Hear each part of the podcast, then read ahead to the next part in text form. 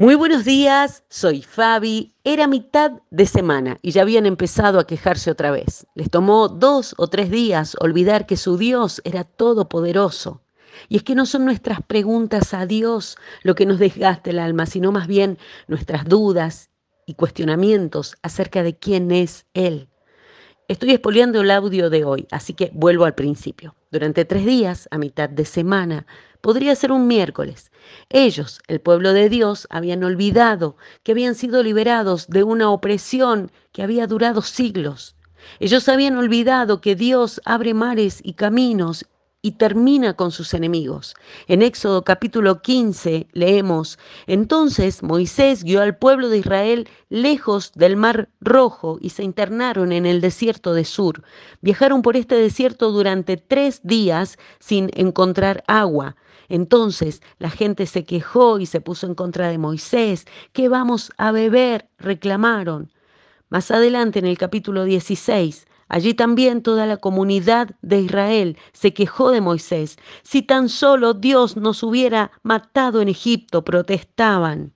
Solo leerlos me cansan con toda su queja y perorata. Hasta que tomo un espejo, este espejo, que es la palabra de Dios, y me doy cuenta que yo también muchas veces he hecho lo mismo.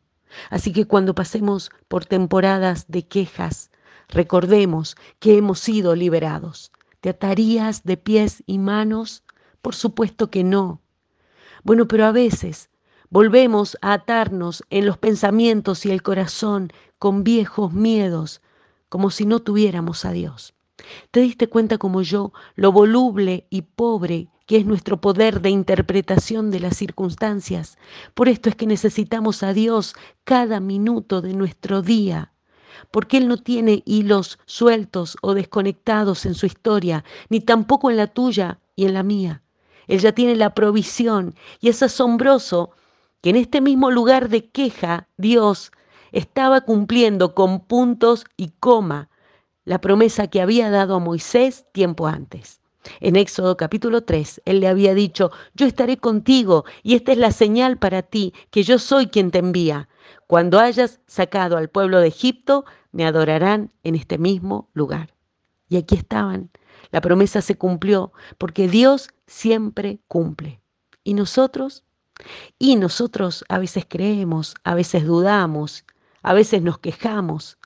Por eso el amor de Dios es un regalo más allá de lo que nosotros podemos comprender. Su palabra es fiel, su promesa segura, su amor nunca se agota y su provisión ya está en camino. Oramos juntos en esta mañana.